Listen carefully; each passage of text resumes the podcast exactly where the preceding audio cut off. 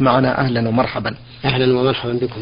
هذه المستمعة أختكم أروى أحمد من اليمن مقيمة في جدة تقول في هذا السؤال فضيلة الشيخ توفي والدي يرحمه الله منذ ثلاث سنوات ونحن أكثر من عشرة من الوارثين كلنا قد بلغ سن الرشد ذكورا وإناثا فأود أن أعرف هل لأخي الأكبر حق شرعي في شراء أي شيء من أموالنا جميعا باستثناء أموال جدي وجدتي؟ هما أيضا من ضمن الورثة. فمثلا إذا قام أخي بشراء سيارة كمصلحة للجميع علما بأن هذا الشراء يتم برضاء الجميع.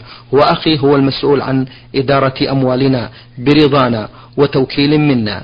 فهل لأحد أن يتدخل بهذا الشراء بحجة أن أخي يلعب بأموالنا؟ ونحن طبعا نرفض مثل هذا التدخل. كما أن البعض ممن تدخل من الأهل يقول بأن السيارة لا بد أن تحسب من إرث أخي فقط فهل هذا صحيح؟ ونحن جميعا لنا مصلحة في شراء هذه السيارة.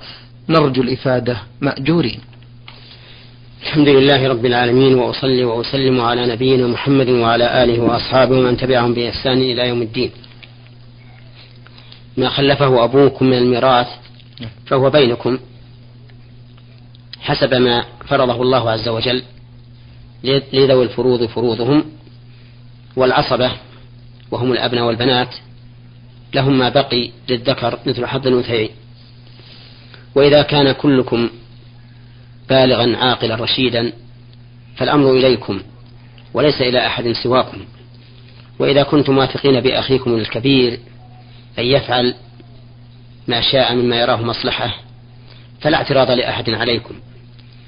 والذي أرى أن لا تسمعوا إلى أقوال الناس لأن الناس منهم أصحاب هوى ومنهم من هو مستعجل لا يتأنى في الأمور ومنهم من هو مغرض يريد أن يفرقكم ويلقي العداوة ويلقي العداوة بينكم. فما دام أخوكم قد أرضاكم ورأيتم حسن تصرفه فلا تلتفتوا إلى أحد بشيء. والأمر في أموالكم إليكم ولا أحد ولا اعتراض لأحد. فأنتم إذا كنتم بالغين عقلاء رشيدين أحرار في التصرف بأموالكم حسب ما تقتضيه الشريعة الإسلامية. نعم. بارك الله فيكم. أيضا من أسئلتها هذا السؤال تقول سمعت في إحدى حلقات برنامج نور على الدرب بأن الرسول صلى الله عليه وسلم لعن زائرات القبور من النساء. فهل تحرم هذه الزيارة إن كانت للدعاء للأموات من الأقارب وغيرهم دون نياحة أو شق أو لطم؟ علما بأن لي أخت في اليمن توفيت قريبا وأنا الآن أريد أن أقوم بزيارة لليمن. إن شاء الله. فهل يحرم علي زيارة قبر أختي؟ يرحمها الله للدعاء لها والسلام عليها. أفيدونا أيضا بهذا مأجورين. الذي نرى أن زيارة النساء للقبور من كبائر الذنوب لأن النبي صلى الله عليه وسلم لعن زائرات القبور واللعن والطرد والإبعاد عن رحمة الله وهذا وعيد. وقال أهل العلم رحمهم الله في حد الكبيرة ما فيه وعيد في الدنيا ما فيه عقوبة في الدنيا أو وعيد في الآخرة. أو لعنة أو غضب أو نفي إيمان أو ما أشبه ذلك من العقوبات التي ترتب على المعصية فإنها فإنها فإن ذلك يدل على أنها من كبائر الذنوب. فلا يحل للمرأة أن تزور المقبرة ولا أن تزور قبر أحد من الناس. ولكن لو خرجت لحاجة لها ومرت بالمقبرة ووقفت وسلمت على أهل القبور ودعت لهم فإن هذا لا بأس به كما يدل عليه ظاهر حديث عائشة الذي أخرجه مسلم. وأما أن تخرج من بيتها لقصد الزيارة أي زيارة القبور فإن ذلك من كبائر الذنوب وحرام عليها. بارك الله فيكم. تقول بأني أقوم أريد أقوم بزيارة لوالدي ووالد وإخواني وأخواتي كل عام في اليمن برضا من زوجي إذا وجد المحرم وتسهلت الظروف فهل أعتب فهل اعتبروا مبذرة لأموال زوجي بسبب هذه الزيارات كل عام علما بأنني لا أكلفه إلا في حدود طاقته وأنا لا أستطيع أن أقطع الصلة عن والدتي وأهلي أكثر من عام فهل علي حرج في هذا السفر؟ آه ليس عليك حرج في هذا السفر لأن هذا السفر سفر طاعة يقصد به بر الوالدين وزوجك جزاه الله خيرا على مساعدته إياك وهو مثاب ومأجور ونرجو الله سبحانه وتعالى أن يخلف عليه ما أنفقه على هذا السفر. ولا شك أن من أعان على خير فله مثل أجر فاعله. نعم. بارك الله فيكم. هذه المستمعة أختكم في الله أم مشعل من الرياض. تقول فضيلة الشيخ إذا طهرت من الحيض في اليوم الثالث عشر من أي شهر فهل يجوز لي أن أصوم يوم الرابع عشر والخامس عشر وهي الأيام البيض؟ وأيضا إذا طهرت في يوم الرابع عشر هل يجوز لي صيام يوم الخامس عشر فقط من هذه الأيام؟ أم الواجب في صيام هذه الأيام أن تكون متتالية؟ صيام الأيام البيض وهي الثالثة عشر والرابعة عشر والخامسة عشر. سنة وليس بواجب. فلو تركها الإنسان ولم يصومها فلا حرج. ولو صام يوما وترك يومين فلا حرج. ولو صام يومين وترك يوما فلا حرج. ولو صام ثلاثة متفرقة أو متوالية أو متتابعة فلا حرج. ولو صام في أول الشهر أو وسطها أو آخره فلا حرج. قالت عائشة رضي الله عنها كان النبي صلى الله عليه وسلم يصوم ثلاثة أيام من كل شهر. لا يبالي من أول الشهر صامها أم من وسطه أم من آخره. ولكن لا شك أن الأفضل أن يكون صيام هذه الأيام الثلاثة في اليوم الثالث عشر واليوم الرابع عشر واليوم الخامس عشر. ولكن ليس هذا على سبيل الوجوب ولا على سبيل أنه لو لم يصم في هذه الأيام الثلاثة لم يحصل الأجر. بل من صام ثلاثة أيام من كل شهر فهو كصوم الدهر كله سواء كانت من أول الشهر أو وسطه أو آخره.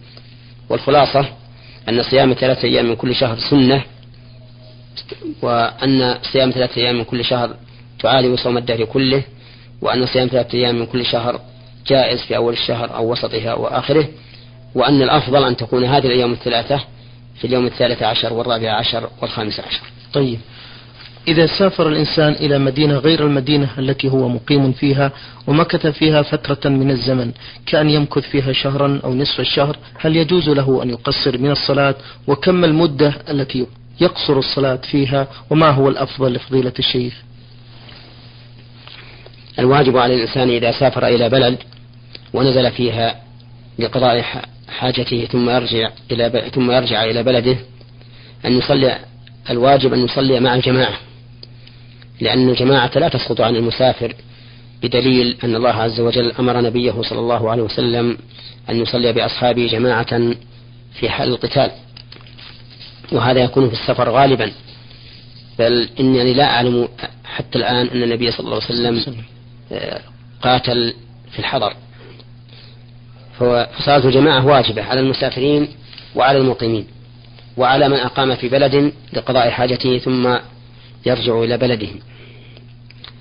ولكن إذا فاتته الصلاة فلا حرج عليه أن يقصد الصلاة ما دام مسافرا لأنه ليس هناك دليل يدل على أن مدة القصر تنقطع بأيام معدودة معلومة. بل ما دام الإنسان قد مكث في هذا البلد لقضاء حاجته ومتى انتهت رجع فإنه مسافر سواء حدد المدة أم لم يحددها. هذا هو الذي ظهر لي من الأدلة الشرعية. وبعض العلماء يرى أنه إذا نوى إقامة أكثر من أربعة أيام انقطع حكم السفر في حقه ووجب عليه الإتمام وبعضهم يرى إذا أقام تسعة عشر يوما وبعضهم يرى إذا أقام خمسة عشر يوما. والخلاف في هذا كثير حتى أنه تجاوز عشرين قولا لأهل العلم. ولكن ليس هناك نص صريح صحيح في تحديد المدة بأي عدد كان. نعم. بارك الله فيكم. فضيلة الشيخ متى تقال أذكار المساء وفي أي ساعة؟ وهل تكون قبل أذان المغرب أم تكون بعد الأذان؟ أفيدونا أفادكم الله. أذكار المساء تكون في من مساء النهار نعم. وأول الليل إلا ما ورد مقيدا بالليل مثل قوله صلى الله عليه وسلم من قرأ آية الكرسي في ليلة لم يزل عليه من الله حافظ ولا يقربه شيطان حتى يصبح. فإنه يتقيد بما قيد به. وهكذا أذكار الصباح تبتدئ من طلوع الفجر إلى أول النهار بعد طلوع الشمس. إلا ما قيد بالنهار فإنه يتقيد به حسب ما جاءت به السنة. تسأل عن حديث آه، وصحته إن الله تجاوز عن أمتي ما حدثت به. أنفسها. نعم أنفسها ما لم تعمل. تقول هل هذا شامل؟ هذا الحديث صحيح. نعم. أن الله تجاوز عن هذه الأمة ما حدثت به أنفسها ما لم تعمل أو تتكلم. وهو شامل لكل شيء لأن حديث النفس لا يستقر. نعم. فإن استقر في القلب واطمأن الإنسان إليه واعتقده صار عملا. لكنه عمل قلب ليس عمل جوارح. أما مجرد حديث النفس مثل الوساوس والهواجيس التي لا يركن إليها الإنسان ولا يعتمدها ولا يعتقدها ولا يقر بها فإنها ليست فإن الإنسان لا يؤاخذ عليها. وهذا من تخفيف الله سبحانه وتعالى على هذه الأمة لأن الإنسان لا يخلو أحيانا من مثل هذه الأحاديث النفسية. بارك الله فيكم. أيضا تسأل عن صيام عشرة من ذي الحجة وصيام ثلاثة أيام من كل شهر. فضيلة الشيخ. فضلهم. صيام ثلاثة أيام من كل شهر نعم. مرت علينا قريبا في هذه نعم. الحلقة. نعم. أما صوم ذي الحجة عشر ذي الحجة فإنه أيضا من الأمور المرغوب فيها لقوله صلى الله عليه وسلم ما من أيام من العمل الصالح فيهن أحب إلى الله من هذه الأيام العشر. قالوا ولا الجهاد في سبيل الله. قال ولا الجهاد في سبيل الله إلا رجل خرج بنفسه وماله ولم يرجع من ذلك بشيء. فعلى هذا نقول إن الصيام من الأعمال الصالحة. فإذا صام الإنسان في عشر الحجة كان كما قال النبي عليه الصلاة والسلام عمله من أفضل الأعمال.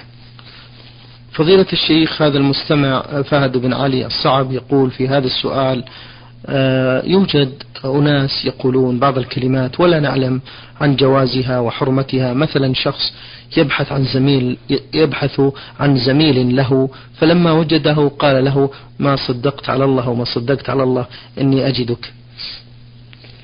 هذه الكلمة لا بأس بها لأن معناها ما ظننت أنني أجدك. وهو لم يقل إنني ما صدقت الله. نعم. بل يقول ما صدقت على الله أي أنني ما ظننت أن هذا يقع. وما دام هذا هو المراد فإن التعبير إذا لم يكن فيه محذور شرعي بنفسه يكون جائزا. فالذي نرى أن هذه العبارة لا بأس بها ولا حرج فيها لأن المقصود منها واضح وهي في تركيبها لا تدل على معنى فاسد طيب. يقول صليت مع أناس آه، المغرب. فزاد الإمام ركعة مع العلم أنني قد فاتتني ركعة وقد أصبحت صليت ثلاث ركعات فهل أصلي ركعة أخرى؟ هذه المسألة يعبر عنها أهل العلم بالركعة الزائدة. نعم. هل يعتد بها المسبوق أو لا؟ وفيها خلاف بين العلماء والقول الراجح أن المسبوق يعتد بها وأنها تحسب له. فمثلا إذا دخلت مع الإمام في صلاة المغرب في الركعة الثانية ونسي وزاد رابعة. فإنك تسلم معه لأنك أنت صليت ثلاثا. نعم. ولا يمكن أن تقوم فتصلي رابعة وأنت تعتقد أنها رابعة عالما بأنها رابعة لأن هذا زيادة في الصلاة عمدا وقصدا. فالإمام معذور بزيادته الرابعة لأنه ناسي أما أنت إذا زدت الرابعة فإنك لست بمعذور. فإن قال قائل إنما ذكرتموه يخالف قول النبي صلى الله عليه وسلم ما أدركتم فصلوا وما فاتكم فأتموا. قلنا لا مخالفة لأن قول النبي صلى الله عليه وسلم ما فاتكم فأتموا يدل على أن هذا الرجل قد فا قد نعم نعم لأن قول النبي صلى الله عليه وسلم ما فاتكم فأتموا يدل على أن هذا الرجل لم تتم صلاته وهو الآن قد تمت صلاته وصلى ثلاثا فأي شيء يتمه بعد أن أتم الركعات المطلوبة منه؟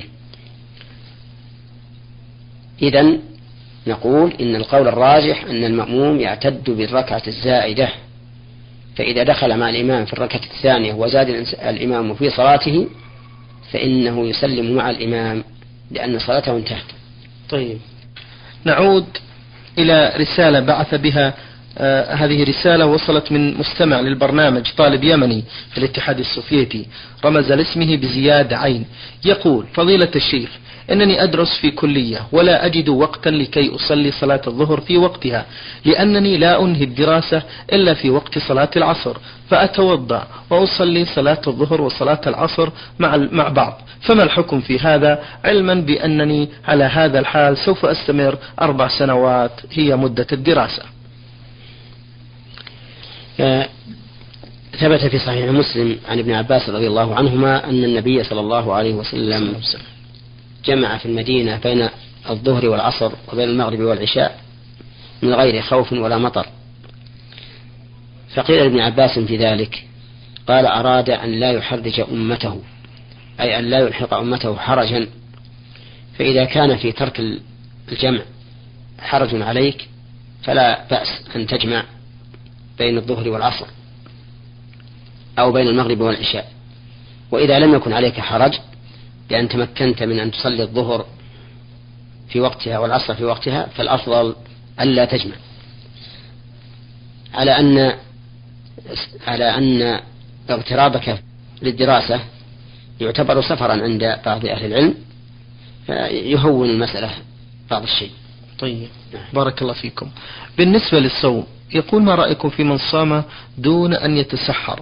علما بأنه مواصل صيام الشهر. هل لا يجوز الصوم إلا بنطق النية صباحا صباح ذلك اليوم وخصوصا إذا نام ولم يستيقظ وقت السحور وينوي الصيام؟ مثلا يقول نويت الصيام أفيدونا أيضا بهذا السؤال. أكل السحور سنة. إن أكله الإنسان فهو أفضل. لقول النبي صلى الله عليه وسلم سحروا فإن في السحور بركة وإن لم يأكله فلا حرج عليه. وكثير من الناس يتعشى في الليل عشاء كثيرا فإذا قام في آخر الليل لم يكن مشتهيا للأكل فيبقى على عشائه. إنما المنهي عنه أن يواصل الإنسان بين يومين لا يأكل بينهما شيئا. نعم.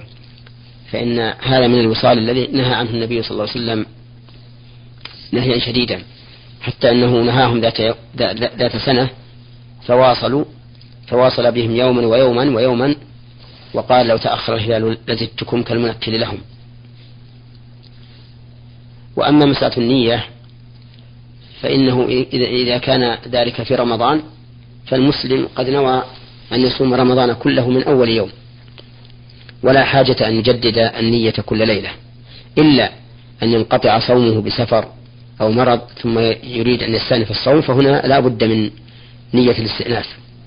وأما إذا كان مقيما صحيحا مستمرا في صومه فإن نية رمضان أول يوم تكفي عن الجميع. فعلى هذا لو أن أحد نام في رمضان من بعد العصر ولم يستيقظ إلا بعد طلوع الفجر من الغد فإن صيامه صحيح. نعم. بارك الله فيكم. هذه مستمعة من سوريا رمزت لاسمها بألف ها تقول فضيلة الشيخ أثناء الصلاة وأثناء قراءتي لإحدى السور من القرآن أنسى كلمة ما أنسى كلمة ما أو أخطي في لفظها فما حكم صلاتي تلك مع العلم بأنني عندما أواجه مثل هذه الحالة لا أتابع القراءة في السورة بل أركع وأكمل الصلاة أرجو بهذا إفادة. إذا كان هذا الشك الذي يصيبك كثيرا فإنه لا عبرة به لأنه يشبه الوسواس نعم. والأوهام التي لا, لا أصل لها. وإذا كان الشك أحيانا فإن فإنه إن كان في الفاتحة فلا بد من أن تتيقني أنك قرأت الفاتحة تامة بدون إسقاط. وأما إذا كان من غيرها فالأمر فيها سهل. لأن قراءة ما زاد على الفاتحة ليست ليست بواجبة وإنما هي سنة. نعم. طيب. ما حكم إعادة السورة نفسها في الركعة الأولى والركعة الثانية سهوا وليس عمدا؟ لا بأس من إعادة السورة مرة أو مرتين سواء في ركعة أو في ركعتين وسواء كان سهوا أو عمدا. لعموم قوله تعالى فاقرأوا ما تيسر منه ولأن النبي صلى الله عليه وسلم كان يصلي في الليل فكان يردد قوله تعالى إن تعذبهم فإنهم عبادك وإن تغفر لهم فإنك أنت العزيز الحكيم. بقي يرددها حتى أصبح. نعم. المستمعة لبرنامجكم دائما عين ميم من الرياض تقول أرجو يا فضيلة الشيخ آه، أن تشرحوا لي الآية الكريمة إنما يخشى الله من عباده العلماء. خشية الله عز وجل هي الخوف منه مع إجلاله وتعظيمه. وهذه الخشية لا تكون إلا من عالم بالله.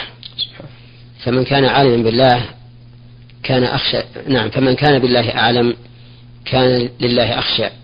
وكلما قوي العلم بالله وبأسمائه وصفاته قوي قويت خشية الله عز وجل في قلب العبد.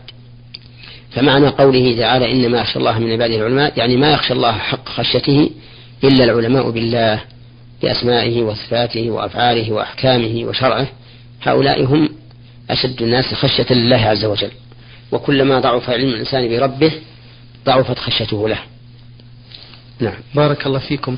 في سؤال المستمع الثاني تقول عندما كنت في الثانية عشرة من عمري كان بجوار مدرستنا نساء يبيعن حلويات وكنت آخذ منهن بالدين ولم أسدد هذا الدين وذهبنا تلك النساء عن مدرستنا ونسيتهن والآن عمري ما يقارب من ثمانية عشر عاما أريد أن أبرئ ذمتي من تلك المبلغ التي تقارب من عشرة ريالات. هل أتصدق بهن أم ماذا أفعل؟ نعم. إذا إذا كنت قد أيست من معرفة هؤلاء النساء فلا حرج عليك أن تصدقي بهذه العشرة عنهن. والله سبحانه وتعالى يعلم من هي له وستبرأ بذلك بذلك ذمتك, ذمتك ويكون الأجر لمن له هذه الدراهم. لأن هذا هو قدر استطاعتك وقد قال الله تعالى اتقوا الله ما استطعتم. بارك الله فيكم. فضيلة الشيخ نختم هذا اللقاء معكم بسؤال من المستمع مصطفى عمر من ليبيا. آه، يقول في سؤاله ما حكم الشرع في نظركم في هؤلاء الناس الذين يقرؤون القرآن على الميت في بيته يأكلون الطعام ويقولون هذه صدقة أرجو بهذا إفادة. أقول إن حبس الميت في بيته بعد تجهيزه خلاف السنة والسنة أن يبادر الإنسان أو والسنة أن يبادر أهل الميت بدفنه لأن النبي صلى الله عليه وسلم قال أسرعوا بالجنازة فإن تكن صالحة فخير تقدمونها إليه وإن تكن سوى ذلك فشر تضعونه على رقابكم. فلا ينبغي أن يحبس الميت في بيته. ثم إن حبسه في بيته إذا انضم إلى ذلك أن يقرأ عليه كان هذا أشد وأشد لأن القراءة على الميت بعد موته من البدع. فها هم الصحابة رضي الله عنهم ما كانوا يقرؤون على موتاهم بعد موتهم وإنما كانوا يجهزونهم ويصلون عليهم ويدفنونهم. حتى إن امرأة كانت تقوم المسجد ماتت في الليل فجهزوها في الليل ودفنوها. جهزوها وصلوا عليها ودفنوها. فلما سأل عنها النبي صلى الله عليه وسلم أخبروه أنها ماتت ليلا وأنهم كرهوا أن يخبروه بذلك فقال عليه الصلاة والسلام دلوني على قبرها فدلوه. فلما وصل إلى القبر صلى عليه عليه الصلاة والسلام. ولم يقرأ عليه ولم يدعو عليه دعاء جماعيا بل صلى عليه صلاة الجنازة وانصرف. هذا هو السنة. وإنني أدعو إخوان المسلمين أدعو كل من سمع كلامي هذا أن لا أن لا يعملوا بما هم عليه الآن حتى يعرضوه على كتاب الله وسنة رسوله صلى الله عليه وسلم. وطريقة الصحابة. من الخلفاء الراشدين وغيرهم لأن هذا هو الذي أمرنا به قال الله تعالى والسابقون الأولون من المهاجرين والأنصار والذين اتبعوهم بإحسان رضي الله عنهم ورضوا عنه وقال النبي صلى الله عليه وسلم عليكم بسنتي وسنة الخلفاء الراشدين المهديين من بعدي فنسأل الله سبحانه وتعالى أن يجعلنا من المتمسكين بسنته اللهم آمين القائمين بشريعته اللهم. وأن يتجاوز عنا ويعفو عنا اللهم. إنه جواد كريم شكر الله لكم فضيلة الشيخ وعظم الله مثوبتكم على ما بينتم لنا في حلقة